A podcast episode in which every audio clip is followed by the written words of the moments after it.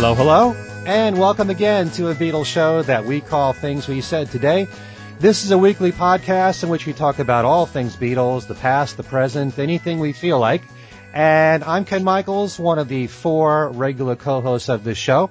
And you might know me from my other Beatles program, a syndicated radio show called Every Little Thing. And I'm being joined by my three other regular co-hosts. That being the man who writes for Beatles Examiner, Steve Marinucci. Hi, Steve. Hi, Ken. Hello, everyone. Also, one of the writers for Beatle Fan Magazine, who's been with them since the very beginning. That being Al Sussman. Hi, Ken. Hello there, everybody. Alice is coming right out of his car right now as we speak. ka-ching, ka-ching. this is a very live show as we're recording it. Whatever we're doing in the In the moment, middle you can hear street. it. That's right. There we go. It's like, this is like Eric Idle with the Rutles. Right. The man on the street there. And also we have our resident musicologist who writes for a number of different publications and that includes Beatle Fan Magazine. That is Alan Kozinn. Hi Alan. Hey Ken, hello everyone. On the show this time out, we're going to be talking about a couple of, well, several news items that have happened in the past uh, week or so. Uh, first of all, I thought we'd just very briefly mention because we just found out today the very first report, although I must emphasize that it's unconfirmed, about uh, Paul McCartney's latest batch of remasters coming out. We've heard for quite a while that they would be Tug of War and Pipes of Peace. Well, the first report uh, I've seen now on the internet is that they'll be coming out on September the 18th. And uh, I do want to emphasize that we don't have any official word about this. This is the first time that uh, news with a date has actually leaked out. This is the initial uh, announcement about it. And uh, as we all know, since we've all covered Beatle news, dates have a way of changing as well. Things get postponed so many times. So uh, all that we're saying is this is the first report, September 18th, for those two remastered CDs. Guys, you want to comment about that? As far as the date itself goes, it's not necessarily the dates are get get changed. It's that sources are not always, especially in reports like this, are not always correct. So, you know, I wouldn't put uh, a hundred percent trust in that, but we'll find out. You know, hopefully we'll get uh, an announcement soon from uh, Concord. As as Ken said, um, uh, it's been reported for months that the the the next two archive uh, releases are going to be Tug of War and uh, and Pipes of Peace, which make absolutely absolute sense because those two albums, perhaps more than any two in Paul's whole post Beatles catalog, are almost joined at the hip. Uh, Pipes of Peace is very much kind of a follow up to Tug of War. Although, you know, in the opinion of many, uh, Tug of War is a much, uh, is a much better album and it certainly was much more successful. But it, uh, but it, it does totally make sense that they would come out together as, as archive releases. Mm-hmm. Alan? Yeah, I mean, I think so too, and I think that's one of the reasons that we've been hearing for so long that uh, that they would be released together. Um, that plus maybe a certain amount of wishful thinking because so many people like particularly Tug of War and the Pipes of Peace is the the logical uh, companion for it. I, mean, I, I guess what I wonder is um, whether you know, unlike any of the previous box sets, which were absolutely all self-contained, um, whether there'll be any kind of linkage between these two, um, since they really do sort of go together so well. Yeah. Hmm. I mean, the songs from Pipes of Peace, many of them came from the Tug of War sessions Right. anyway. Mhm. Yeah. Yeah. So, um, yeah, how do you decide what bonus tracks belong on one album and one on the other? Right. So, uh, it'll be interesting. Yeah. Yeah, I, I, I wouldn't be surprised if it was largely correct, that report, because it's been a while since the last couple of reissues and, you know, I think he does want to keep that, uh, that program going. Um, so you, you can't really wait a year between each reissue. It's, he's got too many albums for that. None of us will sort of live through it. right, right. It's very true. And they did uh, hint at it in the last one with the car, you know, with the card. So I mean, it, the fact that these two albums have been next up is you know, is no big scoop. You know, Mm. it's just the fact that we haven't actually had dates before this. So, There Of course, no, He could he could just fake us out and put out Wildlife and Red Rose Speedway. there we go. exactly. That's true. That's true. You could. Are there any clues as to what's going to be included? You know, for instance, Not at all. Wogblog sometimes uses guesswork, but a lot of times they do are they are able to kind of scoop uh, the the kind of material that's going to be in the sets. The at least the the uh, you know the the expanded the deluxe versions. haven't I haven't heard. I, I think the, I mean, the only way you could guess at that, and that really that's all you can do, is go back to whatever information about the sessions is there and see what, you know, what possibilities exist, you know, might exist. I don't think anybody can, I don't think there's going to be any, until the official announcement, I don't think you're going to know. I really don't. I mean, that, you know, blogs can guess all they want, but, um, there's not going to be any, um, solid information to go on. So, And probably what a lot of people will be thinking, as I will, is that whatever has been bootlegged from those sessions, probably some of that will appear on here. So Mhm. there's a lot of material, a lot of demos Yeah. from Tug of War. Um, I think those might find their way, although you never know with Paul. Yeah. You know, Yeah, there, there's probably some things. The thing is, um, there's there's an awful lot of bootleg material from those two sessions, Mm. and for him to include most of it would mean a, a, a pretty big box set, which tends to be not what he does.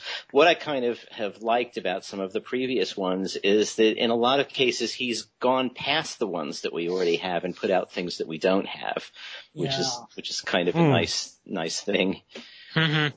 you know. Yeah. I mean, I mean, my theory about bootlegs has always been that people who collect them like uh, are, are collecting them because they love the material so much and would be perfectly happy to buy a legitimate one.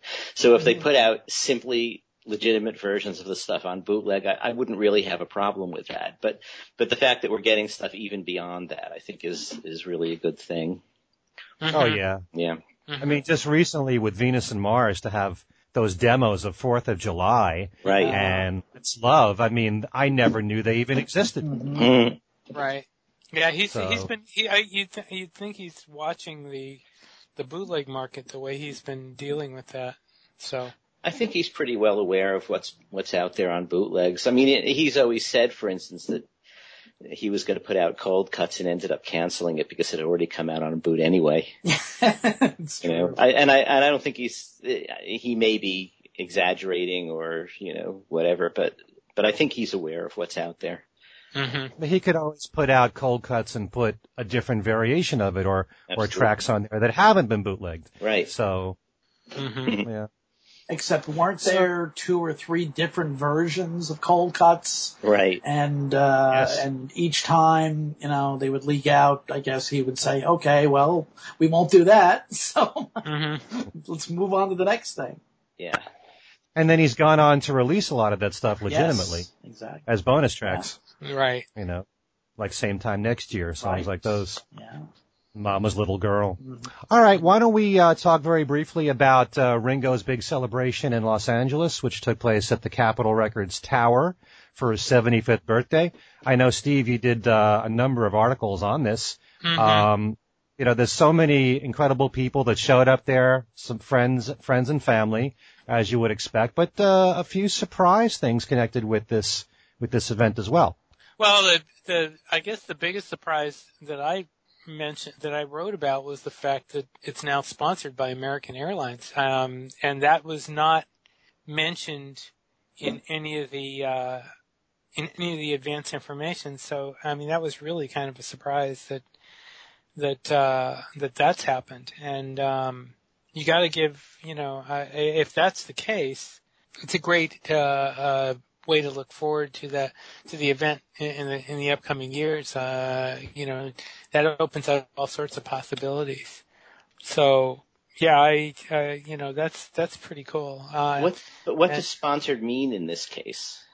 I, you know, that that's a good question. I, you know, because there was no advance information that American Airlines had anything to do with this. And when Ringo and Ringo dropped that that information uh, on Chris Carter, there was no advance information on this at all.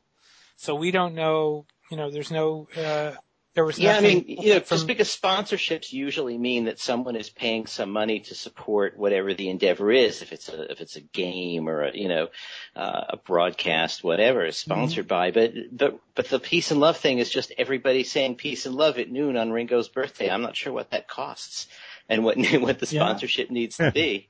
Right. You know? I, I don't. I don't either. Um, that's yeah. That's probably Maybe he was something I should- joking. I should, maybe. Yeah. I, Possible. I, yeah. It's yeah. I, I. You know, he was. It was a pretty jovial phone call. Yeah. Mm. Um. Because in So- the uh, in the background, you know, during the the ceremony, I didn't see any American Airlines logos or really any uh, any logos of any kind. Hmm. Well, maybe it's also an event because of all the, the people that he invited there Mm-hmm. and the fact that there was a band that played Ringo's music. Right. So it wasn't just a couple of minutes saying peace and love and goodbye. Yeah. Uh, you know, um, Joe Walsh had a little speech. Richard Lewis had a speech. Someone we always connect with Ringo. Right. Exactly. Right. Right.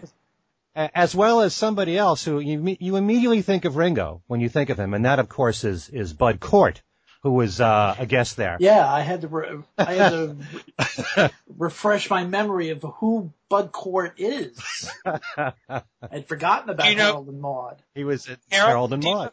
Harold and Maude was part of Harold and Maude uh, was filmed about uh, 15 minutes from where I'm sitting right now. Really? The part on the part on the bridge. Ah, That that bridge, which no longer exists, all right. was was very cl- is very close to. It still exists. Obviously, they rebuilt it, but Right. it's still it's very close to Yeah. where I am. And um yeah, so that was kind of interesting. And of course, David, you know, you didn't mention David Lynch, Yep, him too. who has probably the second worst hairstyle in the world outside of Donald Trump. Um, Except at least I think David's is real. right, right. Yeah, having seen it, having seen it close up, I think it is. Yeah. Yeah. So But I think the Yeah. important thing is that Ringo keeps doing this every single year, and I wasn't even aware until it was just reported that this is the tenth year he's doing this. mhm. Wow. I mean, I- really? I've always felt like it's been the last, I don't know, four or five Yeah. years, but apparently it has Wow, been ten. years. So, uh, you know, it tells you how important this thing is to him. Yeah. right, and uh yeah. you and see, there course there was an there was an Access Hollywood clip that actually seemed to um, uh, allow Access Hollywood itself to take credit for this. Uh, I don't know if you saw it, but they they brought out the clip from ten years ago where they're saying to him, "So, so what are you doing for your birthday?" And he said, "What what, what do you mean? What am I doing?" and and they start talking, and he said, "Okay, how about this? Every every year on my birthday at noon, everyone will say peace and love." So it really looks like the whole idea is actually happening at, at Access Hollywood, which maybe it did, maybe it didn't. But Mm. but when they asked him the question about what he was doing, he actually did seem not to have any any idea and to just be coming up with this at the spur of the moment. Wow. So it's it's kind of funny that something Ah. like that, so off the cuff, would have become um, a ten year tradition for him. yeah. Well, the pre- the press releases in advance did mention something about he was asked, you know, what he was going to do, and he and he and it, it, the the story did kind of fall somewhere like that, but it didn't say. Ac- I don't remember if it said Access Hollywood or not. I'd have to look it up um, and see. But apparently, it's it's it, it you know, I mean. I really doubt there was a whole lot of planning into something like this. You know, Right. I mean, it just doesn't seem it does just doesn't fit as far as you know it looks it it sounds like it was pretty off the cuff and it's and it's gener you know every year it generates all this advanced publicity and you know and you know people like me write about it and it you know it generates more advanced publicity and become you know and the LA Times covered it this year and so. And, and he's done it in a number of different cities because more often than not, uh, during this 10 year period, he's been on tour with the All Star Right. Band. So that, you know, one year it was in New York, of course, famously, uh, one year in Nashville, one year in Chicago, I think. Uh, One was in Germany. Yeah, that's right. Yeah. And and this year was also interesting because of the fact that there was the um, the Ringo birthday celebration already planned at Capitol Records by um, Jerry Rubin, not the we're not talking about the old No. um, Chicago Seven guy. For Right. those of you that are older, like as old as me, but no, this is long uh, dead anyway. Yeah. Right. This is a, a guy, a, a, a guy, a Beatle fan in Los Angeles who organizes all these events at Capitol for every the, all the Beatles' birthdays and things like that. And they and they had already announced this before Ringo even had announced his. Ah, And and when they announced it, I, you know, I went to Ringo's publicist and I said, "Is it possible that Ringo is going to do something there?" And there was no answer. And then of course they announced that there was, and and that just kind of sparked everything. And that I mean, usually those events at Capitol Records go on with no. With nothing. I mean, they're just basically a bunch of fans and Chris Carter from Breakfast of the Beatles goes down there and they cut cake and they sing and and but this year it was a it was very special. It was a you know they had to. My, my understanding was they had to kind of separate. You know they they didn't have access to the star. You know at noon they had mm-hmm. to wait until three o'clock to have access to the star while Ringo was there. But yeah, it uh, it was an interesting juxtaposition of two events on top of each other that had no connection. That had no connection, but they were both there to to celebrate Ringo's birthday. So Mm. Yeah. Well, we should still, uh, you know, say to Ringo that, um, you know, he should be applauded for doing this Yeah. year after year. This is not just a, a fleeting thing for him. It's obviously something that's very important to him. And, and you're talking about social media. There was a page developed on Facebook, Peace and Love, mhm. as well as on Twitter. So fans can post their messages of peace and love and happy birthday Ringo and more and more fans got involved. and So and- it became more of a, of a big deal and an event. yeah. And one thing, and one thing you really have to make note of is that it has, not gotten political. With Yoko, you know, I mean, look at Ringo versus Yoko. I mean, Yoko is very much a peace activist, and Yoko is very political. Ringo is Ringo, although Ringo has, I've seen quotes of Ringo being political in the past. This is not political, and you know, for whatever reason, and I guess he does that because you know, if it gets political, it gets, you know, you, you bring a lot of other aspects to it, Sure. but it has not been political at all. It's stayed very apolitical. And I guess for that, you have to kind of give him a little credit for that, you know, as making it, I mean, it's basically just a positive thing, you know, to create some positive, uh, uh, a positive aura. And, you know, that kind of stuff doesn't happen very often now. You know? Not these days. It's true. No. So, you know, in that in that respect, you have to give Ringo credit. And the other thing about, you know, how how you know how great he looks. I mean, it's becoming, it's you know, I, he doesn't like to talk about it, but it's becoming more and more, you know, uh, obvious that he looks so damn healthy. He And really he- does. When you consider he- that, you know, you know, that he's 75, he looks And you have to give him- fabulous. yeah, you have to give him a whole lot of credit and, uh, you know, staying healthy at his age is, uh, staying healthy, staying healthy after 50 is not easy. No, And, it's uh, not. Me. and yeah, and, um, so he's, he's doing such a great job and, you know, I mean, he's, uh, the, um, advice he gave Chris Carter about, uh, you know, working out and not eating large amounts and being a vegetarian and going to the gym and you know I mean that's just a great just great that's just a great uh, uh advice. And um I mean if you're it, it's just fantastic that he's especially given where he was you know earlier in his life Yeah. he's doing a great he's doing a great job Yeah, He's when you see Yeah, you get- pictures, when you see pictures of Ringo from the '70s, you know, say like the the say the the the second half of the '70s and much of the '80s, boy, there's a big difference. Mhm. I mean, Alan did you talk did you talk to him back then Uh, no, I, I didn't talk to him till 1989, so he was already on the road to uh, healthiness. yeah, Yeah. Mm. Yeah, well, now he has to talk about how well he looks because everybody's asking him. yeah, Yeah. He so uh, he, does, he really he doesn't voluntarily bring it up, you No, know. he But, but, he, but everybody, everybody's asking him now. So, uh, and another thing that that I think people like about about Ringo with regard to how healthy he looks is that he doesn't preach to people how to live. no, He just tells people how he lives. yeah, So, you know, and like we just said, he's not going to voluntarily talk about this. You really have to bring it up to him. So, Mhm. Yeah, no, no meat-free Mondays with Ringo. right. Right. There, there's a, that's a great point. Yeah, it really is. Yeah. Although, although I bet he, I bet he does it, but I mean, yeah, you're Could be, right. but he just doesn't make a, uh, you know, an event out of it. hmm hmm All right, so uh, let's move on to another topic, and that is that Paul McCartney gave an interview to Esquire magazine uh, in the last week or so, and it got a lot of attention, especially surprisingly on Ringo's birthday. I saw it being mentioned quite a lot in the media. In fact, they even talked about it on CNN.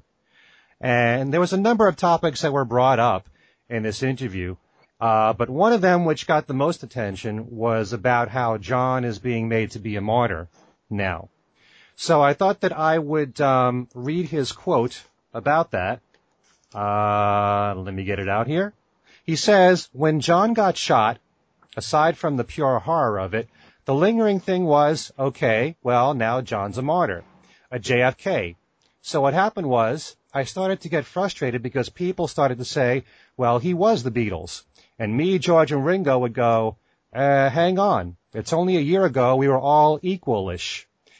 Yeah, John was the witty one, sure. John did a lot of great work, yeah. And post Beatles, he did more great work, but he also did a lot of not great work. Now the fact that he's now martyred has elevated him to a James Dean and beyond. So whilst I didn't mind that, I agreed with it, I understood that now there was going to be revisionism. It was going to be John was the one. That's the end of the quote there. So this is a, a, a subject that Paul has brought up before. Mm-hmm. Right. So it doesn't necessarily shock me that he's saying this, but I have noticed just in general, not in this, just this interview, but other ones, as he's gotten older, he's getting more candid. He's being a bit more revealing about himself. Hmm. Maybe not as much as a lot of people would hope, but he is opening up a lot more about his feelings. And evidently this is still something that is bothering him. So how do you guys feel about Paul's comments there about John the Martyr? How about we'll start with um, Alan? Um, yeah, I mean, I, I, I can understand where he's coming from there, and I can see how, from his perspective, that can be a little irritating, but he is also ignoring the fact that in 1970 there were people saying John was the Beatles and John was still, you know, alive. Um, I think that, I think that possibly his having got shot, uh, made it you know, put it in higher relief, you know, because obviously there were going to be all the specials about him. And I mean, it's simply the way the media works and the way people think. You know, someone dies, then you focus on aspects of their career. And, but, but really, I mean, there have always been partisans, really, for all, all of them, I, I think probably, but certainly between John and Paul. I mean, we've, we've talked about this before, that at the time of the breakup, the, there was, the, people were really kind of divided between whether John was the real force of the Beatles or whether Paul was and whose solo work at the very beginning was better and whose wasn't. And so, Mm-hmm. um, so it's a battle he's been fighting for an awful long time. He just now has more of a, a focus for it, you know, and I suppose what's the alternative? I mean, if, you know, God forbid he'd have been shot. I mean, what, what would he Mhm. prefer? Having been shot and become the martyr or having to survive and live through the other bad guy being called the martyr, you know. I'm not sure if he was shot whether he would be called the, you know, the people would have been saying that he was the Beatles, you know. I don't I don't know. I don't know about that. Yeah. I don't know. I think when, when, if, if the same thing had happened to him, there'd be a lot of people saying, where would we be without Hey Jude? And yesterday. Where would we be without Yesterday, Let It Be, you know, the, the really iconic songs, Eleanor Rigby, you know, those songs that Paul's so well identified with. Right. When somebody dies, and especially it's magnified times a hundred if you die young, Mm. then you really concentrate on that person's contributions more so than the others. Right. And I think that Paul, to his credit, has tried very much to, to try to get the public to think the Beatles were a collaboration. It was the four of them. Mhm. And I always remember when, when Paul was inducted into the Rock and Roll Hall of Fame, five years after John, which was an insult, as soon as he got inducted, he said, come on guys, George and Ringo are next. So he wanted all four of them to be recognized for their contributions. He didn't, he never said the Beatles were John Lennon and the Beatles or Paul McCartney and the Beatles. Mm-hmm. The Beatles were John, Paul, George, and Ringo. It was the four of them together and they all made massive contributions to the group. Mm-hmm. And so it, it's understandable how this can really irk him. And, um, all these years later, it still evidently bothers him. Right. So instead of being comfortable with what he's achieved, and I'm sure many of us would say, you know, lighten up already. we know what you've done. We know what John's done. You know, you can't tell him how to feel because he was one of them and he's observing this all these years. Sure. So, you know, he is human, which sometimes people forget. Mm-hmm. So, anybody I, else I, out? Yeah. Go ahead, well, Steve. Well, I, I found, and I was looking through Keith Badman's off the record too today, and I found an interesting this is from 81, which obviously is after John's passing. But he's talking about Philip Norman's uh, book, and he said, I'm not going to read the whole passage because this is very long, but I'll read a couple of parts of it. He says, I hated Shout for the way I am portrayed in it. The contrast between myself and John, so assiduously cultivated by journalists, was fabrication. I wasn't brilliant at school. I was troubled just like John. I got caned practically every day and the only exam I passed was in, was Spanish. But then further down, further down in the same quote, um, he says, what the book says about me being the great manipulator simply isn't true. Nothing happened in the Beatles unless everyone wanted it to happen. But when there was a decision to be made, somebody had to say it out loud and that usually turned out to be my job. I accepted it. And I, I read that and I read what he just said there and I think, you know, I think you can, uh, you can, uh, um, put some weight on, on things that he says now, but I think you have to kind of look at it, you know, you have to kind of not take it real seriously because I think, you know, depending on the time and the, you know, and, and the circumstances, he's going to say different things that we all know how he's changed stories you know, um, you know, I don't know what to say there as far as, I, I mean, I just don't take that very seriously. I don't take either one very seriously, really, because he just, he, he just says what he wants to say. Um, he's always been so public relations oriented. Um, mm-hmm. so, uh, um, guy, anybody want to, want to say anything well, that? you have to, you have to consider that the Lennon was a martyr comment came late in a in a fairly long discussion about first the you know the Lennon McCartney songwriting partnership and why it was Lennon McCartney and not McCartney Lennon, and then the relationship with Yoko and uh, various and sundry other things, and then you come to the uh, you know to the point where after John was killed. And, and of course, this is something that, uh, uh, as Ken mentioned, that, uh, uh, that, that Paul has mentioned, uh, in the past. I guess it was probably about 82 that he made a mention of, uh, of John and, uh, you know, again, an out of context, uh, uh, quote in an interview as, uh, Martin Luther Lennon. Hmm. Uh, mm-hmm. and so obviously this is, this is something that has bugged him for, for a long time. Uh, you know, just the mere fact that you've got those, Steve, that you've got those quotes there from 81, uh, so soon after, not only, not only so soon after John's murder, but also so soon after the Philip Norman book itself came out. Uh, mm-hmm. so obviously this is, this is something that is kind of a burr in his saddle for a long time.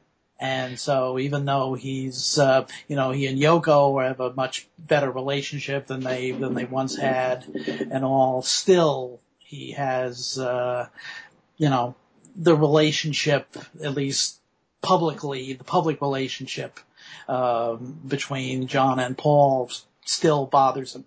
No question mm-hmm. about that. Mm-hmm. And seeming well, and seemingly the comments that Yoko periodically made. Uh, yes. Uh, you know, he he quotes her in this one as saying, "Well, you know, John was the Beatles. Paul just booked the studio." I mean, I can see how if you're Paul, that would really bother you. Oh, and yeah. and there have been other times too where she said, you know, John was Mozart and Paul was Salieri, and uh, you mm. know, I, I don't I don't know. I have no idea why she does these things, but um, and and possibly he should just ignore them. But uh, but you can see how they you know, obviously bother him and, and he feels periodically in interviews that they need to be addressed. Yeah. I mean, even, I'd like to- even fairly recently, she made a comment about Ringo that Ringo was the, I forget whether it was the most popular of the four or what, but, uh, Yeah. was, was that it? Yeah, Yeah. she did say that. And, uh, you know, I'm sure that, I'm sure that went over real well with Paul. Well, there's something else that I'd like to bring up here, and I think this is really important because a lot of people aren't aware of the fact that the Beatles were so unique as a band. Sure. I mean, how many bands out there can you say had four members where you had two main songwriters, a third songwriter who still wrote quite a lot, mm-hmm. and even the fourth member wrote a couple of songs in there. Right. And then as musicians, they all contributed so much to each other's songs. And a lot of people want everything to have a simple explanation as to what the Beatles were. And it's not that simple mm-hmm. because all four of them made su- such big contributions to their music. And still to this day, we don't know everything about them. Mm-hmm. And we're never going to know everything about them. It's like I, I brought it up many times here on this show when we saw the documentary of Living in the Material World and Paul brought up And I Love Her and George wrote the the guitar part, the you know, the four notes, da da da um you know, and I had never heard that before. So you're always learning new things about what the Beatles contributed to each other's music. It isn't just as simple as that's a Lennon song, that's a McCartney song. True, you could say that in the majority of songs the Beatles did as a group, whatever song John sang lead to was mainly his song. Mm-hmm. Whatever song Paul sang lead to was mainly his song. But how do you know the other guy didn't make some big contribution to the song Sure. in some way? Yeah. Whether it's changing one line, whether it's approving a line, like the movement you need is on your shoulders. Right. I mean, Right. John Lennon didn't write that line, but that song might have been changed had he not approved it. Yeah. You know, there's so many ways that each of the four of them made contributions to the band, and I'm saying this only because I see so many instances online where people say the stupidest things about the Beatles that are completely inaccurate, mm-hmm. and they don't know. And I think Paul is very concerned about the way the story of the Beatles is brought out to the public, whether it is accurate or not. And that's why he wrote a song like Early Days. Yeah. He, he talked about this young girl who came up to him and said she was taking a class on the Beatles and Paul told her some story about something that happened with them and she said to him, no, that's not the way it happened. I mean, when you're reaching a point where the fans think they know more than they do, give it up already. you know what I'm saying? Because it's one thing to be a historian and it's, it's, it's great to study all this stuff, but we're never going to know as much as those four guys knew. They lived it.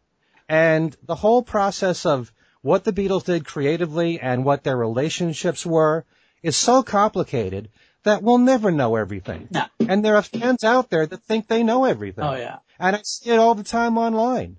And Paul even made the comment here about when you buy a Beatles song on iTunes, they have limited space on the screen.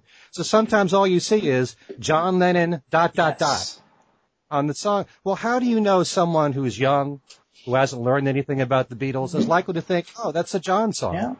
You know, not everybody is educated and knows everything about the Beatles. It takes a lot to learn everything about the Beatles. Mm-hmm. So I understand his frustration in all this. Yeah, yeah, very, very, very much so. Uh, the, uh, unf- well, although Mark Lewisohn, who certainly does know, you know, a, a goodly amount, uh, Absolutely. even he has said that he thought that, you know, that early, that uh, early days, uh, I think his quote was that Paul was having a, was having a go at him because I guess he, um, maybe was somewhat self-conscious about, uh, whether Paul thinks that, uh, uh, Mark is sort of making himself out to be the, you know, the ultimate authority on the Beatles. Although, of course, the amount of research that he's done is mind-bogglingly magnificent. It's, it's staggering. Really? Yeah, Wow. Yeah. yeah. But, um, but I don't know if Mark would ever say, I know more about the Beatles than No, Paul McCartney. No, definitely not. definitely. He's probably the last person that would say that. Exactly. Right. Whereas, yeah, you know, again, you know, that, that shows you just how much ignorance goes on on these, uh, on social media. uh, you know, which I'm getting more and more and more disgusted with because there is all of this, you know, the, these people, you know, they, you know, they have the, uh, uh, you know, they can make whatever comments they want, you know, no matter how stupid they are. And, uh, you know, nobody's gonna check them on it unless they confront them and then, and then it degenerates into, uh, you know, into a pissing match. Mm-hmm. Right. You know, so it's, uh, you know, I, I, I, I, unless they're people who I know as being, authorities or at least being very knowledgeable. Uh, I take most of what I see online about uh, about the Beatles with about uh, a couple of uh, shakers full of salt. Hmm. Yeah. I think you can Well, extend sad that beyond beyond the Beatles. I'll tell you. Oh, absolutely. Oh, please. And the, the sad thing is that once you post something online, people read it and are influenced Yeah. by it. Very true. And some people automatically believe it Yeah. instead of doing the research and trying to learn more themselves. So, uh, you know, I understand why he's, why he's upset. Because, um, the majority of bands that we've had in the history of, of popular music have usually one lead singer, maybe one or two songwriters. It's not as complicated as the Beatles. And I'm not saying that other bands don't have each member adding something to the group Sure. and contributing, but the Beatles in every single way added so much to each other's music. Oh, yeah. So, um, you know, unless you understand that, and a lot of fans don't, Right. you know, so I understand what it's like to, to really support the songwriter because he wrote the song and definitely I'll always associate the song with the songwriter 1st Mhm. but the Beatles brought so much to each other's songs in many ways. And, you know, to be a, a real fan and to appreciate them, you have to study that Yeah. Mm-hmm.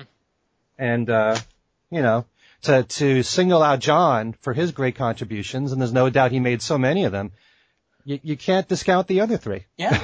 I can remember back in the 70s there was a there was a phrase that went around that said that the that when it came to the Beatles the sum of the whole did not equal the whole itself. You know, meeting people and you know people who felt that their that there's that the post Beatles recordings and I know there's going to be disagreement here but that the uh that the uh the quality of the post Beatles work of the individual Beatles was not up to the quality of the group's work. Mm-hmm. So the sum of the whole does not equal the whole itself. Well, that's another show yes, indeed. because that's that's where I would disagree. right. But um, you know, it's it's such a long conversation to have on that particular topic. But you know, that's why I understand w- where Paul's coming from here. Right. So, um, yeah. The other thing he did comment on, among other things, was that he did feel that probably there will never be another band that will have the same impact as the Beatles.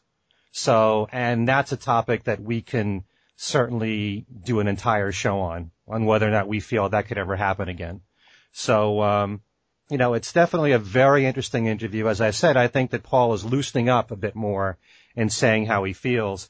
You know, that's the, the one thing he said there about, uh, with John's solo music, that he, he did some great work and not so great work. I'd love to know what he thought was his great work and not so great work. Mm. Because one of the things that, that, um, I often wish about all four of the Beatles was that they would have commented more about their own solo work and the other three's solo work Yeah. and what they thought was their best. And you only have a few, really, just, you know, a few slight examples here and there where one of them will say, like George liked I'm Carrying Paul's song or, or that would be something, you know, or that Paul liked Beautiful Boy. There's like a few isolated examples here and there.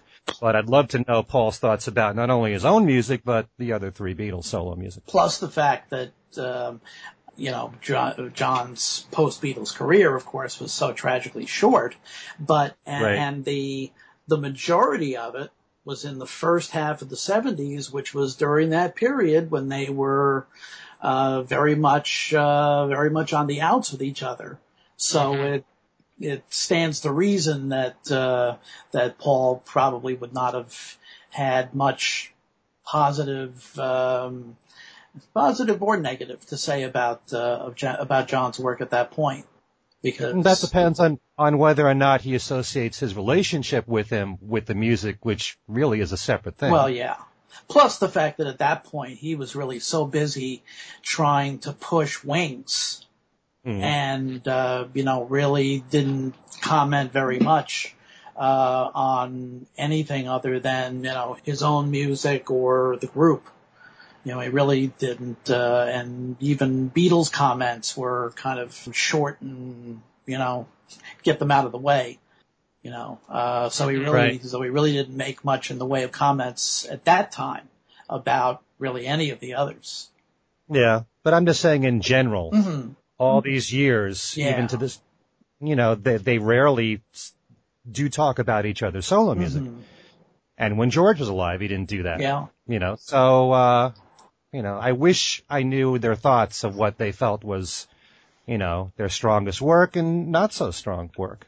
I love seeing uh, a few years ago there was a DVD that came out on the Plastic Ono Band, and you had Yoko in there, and Klaus Voormann, and Ringo, and Ringo was talking about how much he loved being a part of that album, and some of his drumming he loved. He thought that it was amongst his strongest on certain songs. You know, I love hearing that.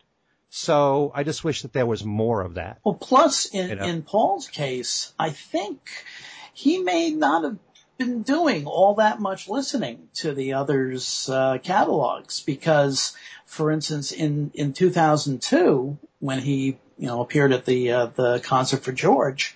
Uh, and I think Eric Clapton talks about this uh, in uh, one of the two versions of the film.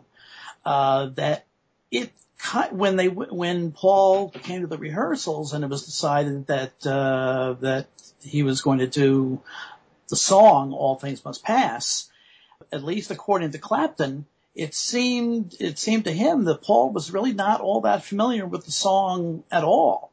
You know, even though That's even though the Beatles had performed it, uh, not performed Yeah. it, but that had they had played it during the uh, the Twickenham uh, rehearsals uh, for the Get Back album. Um, it seemed that Paul really didn't know that song very well at all, and uh, and in fact, even when they performed it uh, at the concert for George, at the very end of it, you can see Paul kind of take a backward glance at, at Eric as if to say, "Did I do it okay?" You know.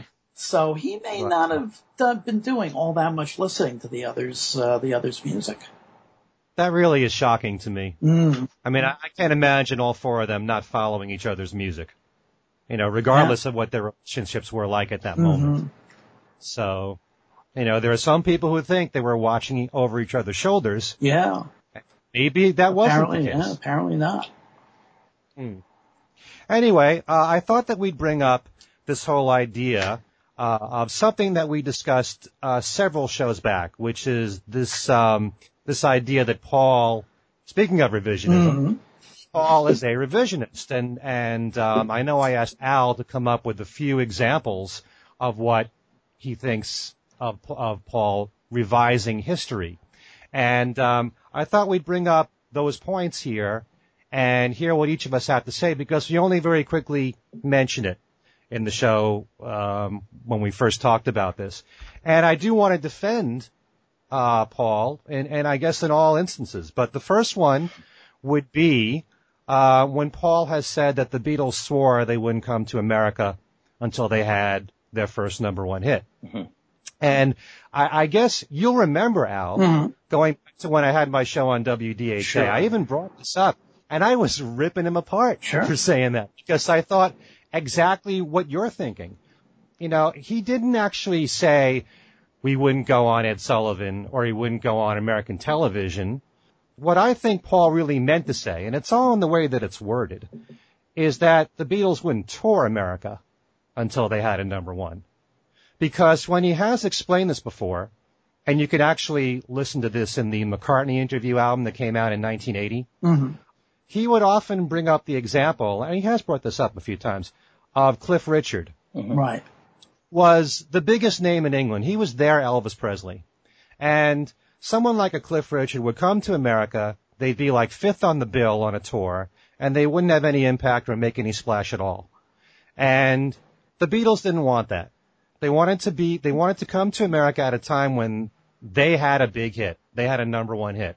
So I think what Paul really meant to say was that the Beatles wouldn't tour until they had a number one. It's all the way that he worded this. In fact, I even went back because I know I brought this up before, but I listened back to an interview that that I did with Mark Lewisohn. This is before all those years came out. Mhm. And we brought up this very same topic. And he agreed with me that he thought that that's really what Paul meant. It just wasn't worded properly. It sounded kind of awkward. It sounded kind of cocky in a way because it's very easy, easy to misinterpret that as if to say, oh, we wouldn't come to America like Beyond Ed Sullivan unless we had a number one. Um, I really think that he meant that they wouldn't tour the states. Well, in So- in fact, in um, probably the first book that really showed the Beatles as being, you know, really human and not just, you know, teen idols. Uh, uh, the book called uh, Love Me Do by Michael Braun, who toured with the Beatles uh, in the fall of '63 in England, and then again when the, uh, in Paris in January of '64, and then when they came to America. Um, uh, in, in a conversation from the fall of 63, Paul was talking about Cliff Richard and talking about how, you know, when, when George was in St. Louis, uh, in September, he had seen Summer Holiday, which was one of Cliff's, uh, big films in England, playing second bill on a double feature at a drive-in. And, Right. and Paul said, and I don't have the quote in front of me, but basically said, I don't know. I don't know if uh, I don't know if America really needs us. I'm I'm not sure how Hmm. well we'll uh, we'll actually make it in America. This is probably in November, October, November of of '63. Uh, the only only problem that I have is that in the the film that is supposed to be kind of the you know the you know the Beatles on record about their story, which the anthology. Paul says the basically the same thing, you know, that he'd been saying in some of these uh, some of these interviews that we were, you know, we were determined that we weren't going to come to America until we had a uh, until we had a number one hit. So Right. you know, uh, maybe it's just the way he um, the the way he words it, but you would think that that uh, particularly for that, uh, you know, kind of on the record statement, he would have maybe parsed his words a little better. Yeah. And unfortunately, whenever, if he's brought this up in an interview, nobody counters him with it. Yeah, So we're not going to know exactly what he meant Yeah. by saying. that's true because most of the interviewers they don't, you know, they're clueless. Mm-hmm. Alan, how do you feel about this? I mean, yeah, I, I actually always had sort of thought that that was a, a strange comment to make, and also the way that in the anthology they juxtaposed it with George saying, uh, "Well, yeah, it was handy that we had a number one hit because we were booked to go there anyway." right. Um, but your explanation, which I hadn't really heard before, uh, you know, sounds sensible. I mean, it's, it's very possible that he simply wasn't speaking as precisely as he should, uh, and that he really meant come to America on tour. I, I can accept that. Um, it, it just, it, it just sounds the way he did put it. Um, and, Hmm. and, and he does know the language.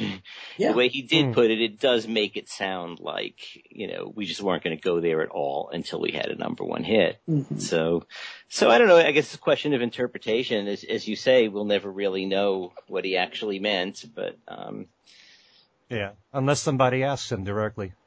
yeah, that's true. Okay. S- Steve, your thoughts? Well, I mean, you know, we've had so many instances of Paul saying things and not knowing, you know, I mean, being different, you know, later on. I, you know, I, I just, I, I, I always take whatever he says with a grain of salt, you know, even interviews, you know, like this, uh, you know, I don't think there's no definitive word as far as I'm concerned with him. So, Well, I don't think he changes his opinions that often. I think he's been consistent with this. Hmm, I, I still, you know, there's been so many, you know, as you guys say, interpretations and so many different, you know, it seems like, you know, depending on the circumstances, again, like I said earlier, I mean, he'll say, he'll say one thing and then turn around and say another. I, I just, I don't, I, I really don't ta- take much of, uh, you know what he said seriously. I mean, and the you know the song, the song on New is is just another you know just another interpretation really. So. Mm. All right. Well, certainly that's the way that I feel about what that particular comment was. So, mm. um, why don't we do another one? This is one that Al brought up as well when Paul has discussed Back to the Egg which I really think, you know, his comments weren't that big of a deal anyway, mm. but often he'll say that, uh, you know, certain albums that we thought weren't, didn't do that well. We look and we saw that it went to number eight. Right. But I think that, um, you know, whereas there are a lot of artists out there that would kill to have a number eight album, probably, uh, what I'm thinking is, is that when Back to the Egg came out overall, in terms of sales, it was a disappointment and um, certainly the people at CBS thought that way. Yeah. And uh, you know, Paul was used to having number one albums, mm-hmm. and even London Town, which went to number two, I'm sure to some people, maybe even to Paul, was a disappointment. You know, when you're used to having number ones, and for some reason you start to slip, he's probably reacting to the initial success or lack of of that album. So that's just why I think he said what he said. I didn't think he meant to put down Back to the Egg but that's just my thoughts about that. It's kind of like I, I, I want to make a parallel here because I just recently saw the movie Love and Mercy. Oh yeah, which I thought mm-hmm. was was I thought in many ways was a great movie. It is Not perfect, but uh, the acting in that movie is just superb. Yeah. But um, they do reenact the Pet Sounds sessions, and uh, one of the members of the group, I'm trying to remember if it was Mike Love or not, was reacting to the fact that Pet Sounds hadn't sold that well. It was Mike. Initially. Mm-hmm. Okay. So, um, you know, obviously now it's looked at as being a masterpiece, but when it first came out, it didn't do that well. And I'm sure that in the eyes of the group, it was a disappointment. So to think of it that way, it's just, he's remembering, Paul's remembering that the album didn't do that well. Yeah. So that's probably why he said what he said. Although, I don't think he was trying to really cut down the album. Although in the case of Pet Sounds, it did reach the top 10. Right. And and of course in England it was absolutely massive. Mm-hmm. But uh, yeah, um, that's true, and and and, and obviously not only uh, not only Mike Love's uh, interpretation, but also Capitol Records, who about a month after Pet Sounds came out, put out a hastily assembled Best of the Beach Boys uh, album mm-hmm. to try to make up the sales that they felt they had lost from Pet Sounds. So it's, right. I guess everything's, I guess everything's relative. Yeah, it, it is, uh, it is strange that, uh, that even an album like London Town, which was, uh, as you said, a, a number two album, yeah, I think Paul also may consider that to be a disappointment because, for instance, with a little luck, which was a number one record, right? Mm. Uh, right. He's never performed in the entirety of his uh, live career. He's never performed that song. Well, you know, when, Wings toured in '79, the UK tour, I know that Paul did say that he rehearsed the song and it just didn't work out well. Mm. So um, he did perform "I've Had Enough" from London Town. Yeah. So it's not like he was completely dismissing that album. Right. So uh, yeah, but um, you know, London Town would have been a number one album if it wasn't for Saturday Night Fever. Yeah, that's true. So, uh, you know, it was still a successful album by most accounts, mm-hmm. but, you know, where Back to the Egg is concerned, it's probably Paul's remembering his initial reaction to the album not doing as well as he and they wanted it to. Mm. So. Yeah, uh, that's true. But uh, it, uh, you know, and, and and again, even even there, it was a top ten. It was a top ten album. So, right. So, you know, to kind of uh, slough it off as a mistake, although I, I don't think he's actually referred to it as a mistake, but he's he's kind of disowned it over the years. Mm. You know, you know, certainly in not uh, certainly in comparison to his, uh, you know, the albums from earlier in the '70s, especially the mid '70s Wings albums. Mm. You know? All right. Anybody else want to comment on this? I guess not. I guess not. All right, and finally, the last uh, bit of revisionism, if you want to call it that. That's why we're debating this. All concerns the song Blackbird. Right. Right. And uh, mm. you know, we've talked about this before, and I remember when Paul started saying in concert that this was a song that he wrote to reflect upon all the problems going on in America, you know, the the the uh, racial problem, mm-hmm. and he wanted to write a song for women. And when I heard Blackbird growing up my whole life, I thought it was about a bird flying away. Yeah. and it, and it's become now this symbol of of freedom um, for black people, or I don't know, black women, black people.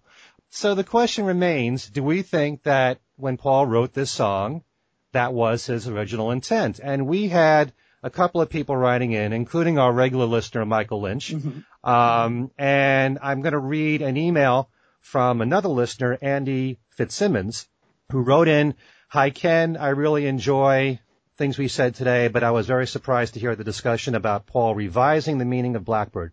Contrary to what your co-host said, Paul did indeed tell Donovan in 1968 the song was inspired by race riots in America. This can be heard on a currently up YouTube clip, Paul McCartney and Donovan, 1968-69, at about the four minute mark. Paul jokes about Diana Ross not liking the song, then says immediately after that joke that it was indeed inspired by black race riots, to the surprise of Donovan, who thought it was just about birds and their color. I don't know whether the first thick Liverpool English accents made this confusing, but Paul is saying. Great reaction. but Paul is saying contemporaneously and privately that the song was inspired by civil rights. He has not revised the meaning of the song at all. It is fascinating to me that Paul's songs can be so subtle in their meaning that everyone, including me, can have no idea what they are actually about. And then when he publicly reveals their meaning in many years from now, he can be accused of making it up to appear more, more serious.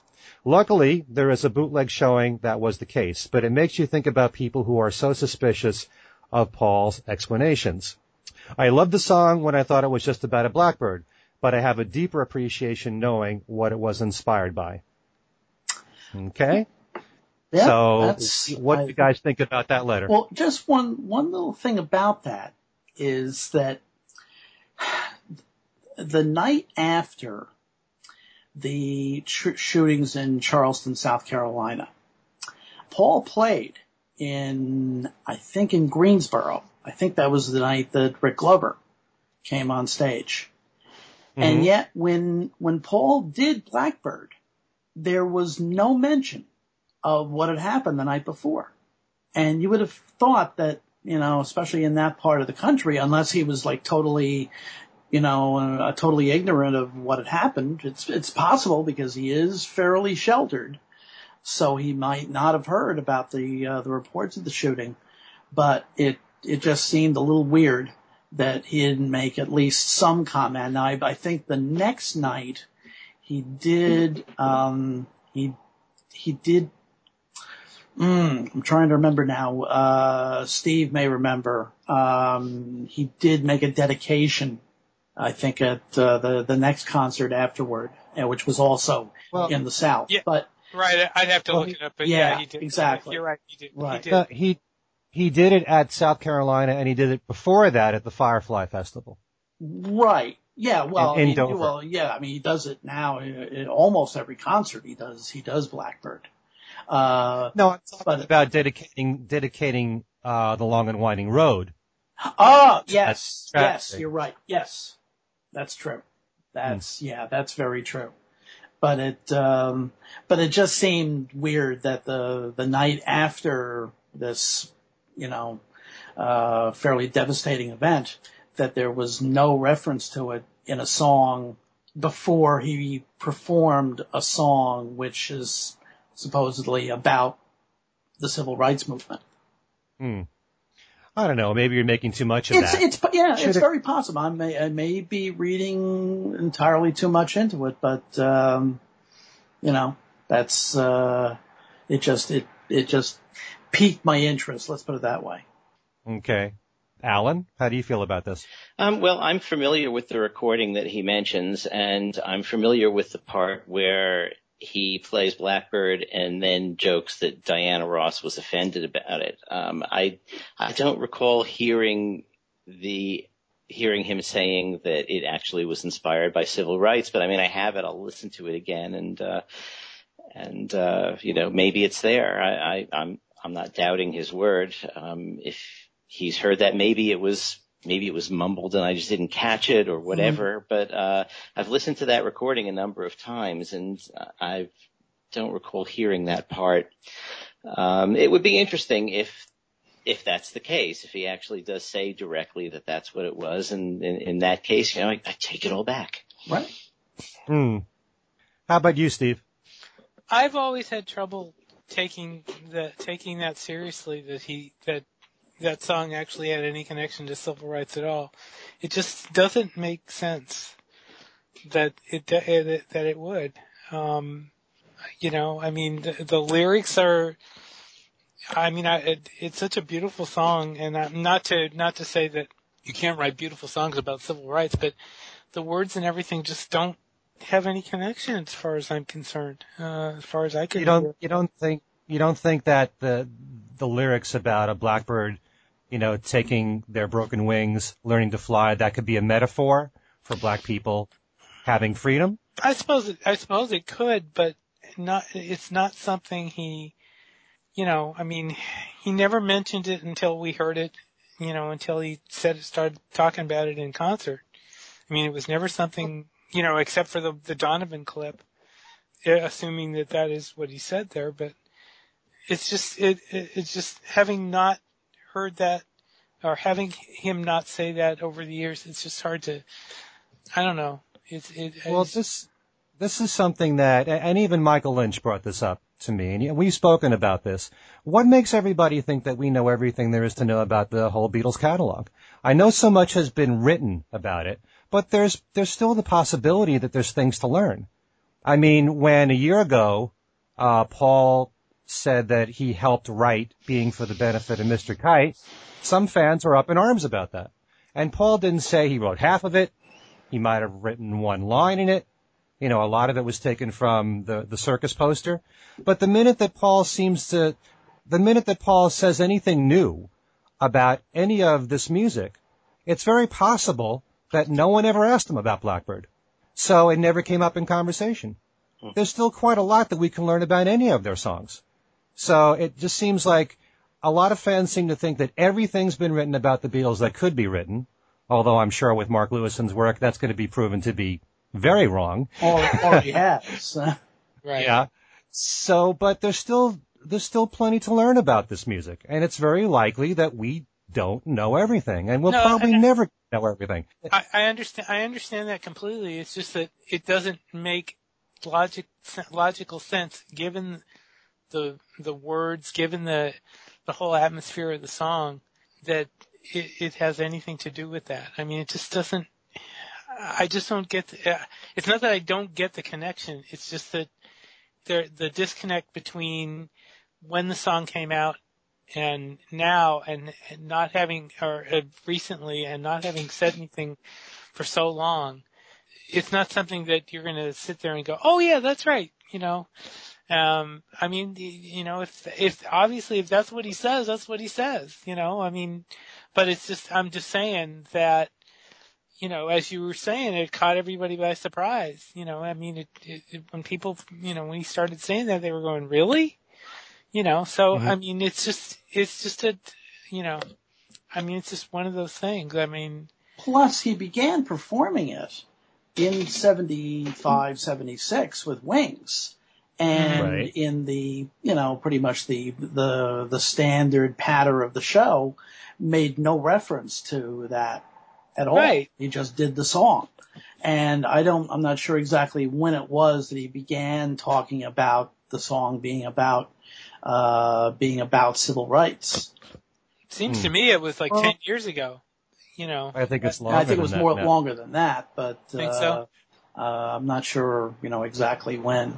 You know, I've, but you but you would think if that was the case, if he was performing it with Wings, that would have been the time to mention it because there was so much civil rights activism going on at the time. Mm-hmm. So I it don't know. Paul Paul didn't say all that much in concert. No, that's that's true. And during no, '76, uh, he really did not talk very much in those shows. Certainly No. not not to the extent that he does now. Yeah. No, true. True. So, you know, it was more, are you having a good time? yeah, you know, right, that kind of you ready to rock and roll? All that. That's basically what he says in concert. You know, he gets the crowd working up, you know. That's what he does in concert. He doesn't, he doesn't give these great speeches. Mm. You know, he's prepared more stuff in recent years Yes. and they usually tend to be, it tends to be a formula, Mhm. you know, that he, that it's the same speech almost every single time with not much variation. In fact, somebody But, um, uh, somebody brought up very recently that he seems to be talking more and more that it's the the, the, the his shows are almost becoming like uh, storyteller shows because he seems to have a story for every song. well, I wouldn't say every no, song. not every but- song, but a lot. he's been- he does he does talk about a lot of them now. Hmm. Well, he's opened up a bit more. Yeah. You know, like I said, not only in his interviews, but on stage. He's a little bit looser now. So, but usually everything is just, has always been very controlled with him, you know, in concert. So, you know, it's, there's, there's, there's nothing that says that he had to have said this 20 years ago, 30 years ago, 40 years ago for it to be true. Mhm. If he feels like talking about it now, you know, there may be information about a Beatles song that he brings up later on that we never knew. Mm. So that's just the way it is. If he's not confronted on specific songs, if it's just him voluntarily bringing it up, you know, that's up to him to decide when he wants to. And I think what what gets some people upset is those people are generally Lennon fans and they feel that well John's not here to defend himself and say whether or not Paul had anything to do with the writing of being for the benefit of Mr. Kite. You know, Right. Paul's, you know, Paul's, uh, you know, taking on that, uh, that role even though, uh, you know, because John's not here anymore, that kind of thing. Hmm. All right. Well, that pretty much brings the show to a close. Before we end the show, we do have a brand new Twitter account. So, Steve, you want to tell the folks about that? Yes, it's uh, the the uh, if you want to follow us on Twitter, it's the at sign, the you know the usual Twitter sign, and it's things we said fab. So there you go. Okay. And we still have our Facebook page at Things We Said Today, so please like us there. And we have our own email account, which is Things We Said Today Radio Show at gmail.com. Um, I want to invite all of our listeners to write to us here and comment about anything they like, uh, any of the topics that we've done past, or maybe this show. Maybe there's something you want to tell us about or share about uh, our feelings about this revisionism topic with Paul McCartney. And uh, again, our email is things we said today radio show at gmail.com. Also, we've gotten a couple of, uh, as you know, Ken, we've gotten some, some nice comments about the 65 show from last week. Mm-hmm. Great. Yeah. So Andrew Grant Jackson was a great guest and hopefully we'll have him on again, uh, on another show. He did write another book on the solo Beatles, uh, which you should explore called Still the Greatest, uh, the essential songs of the Beatles solo careers. So we thank everyone for their comments about that show. And um, I want to invite people to my website at kenmichaelsradio.com. Speaking of Andrew Grant Jackson, there's a new interview I just did with him talking about the solo careers of the Beatles, which you can find on the website. All right. Anybody else want to add anything where fans can contact you? They can contact me at BeatlesExaminer at gmail.com. Okay. And Al? I'm at, um, on Facebook at Al Sussman, on Twitter at A Sus, A-S-U-S-S 49, and, uh, the 1965 series, uh, you know, continue that every day. And, uh, uh, generally if, uh, if you come on around midway, uh, midday, uh, you'll see, you know, whatever today's entry is. Okay. And Alan? On Facebook at Alan Kozinn or Alan Kozinn Remixed, and on Twitter at at Kozinn. All right then. So on behalf of Steve Marinucci, Al Sussman, and Alan Kozinn, I'm Ken Michaels thanking all of you for listening, and we'll see you next time.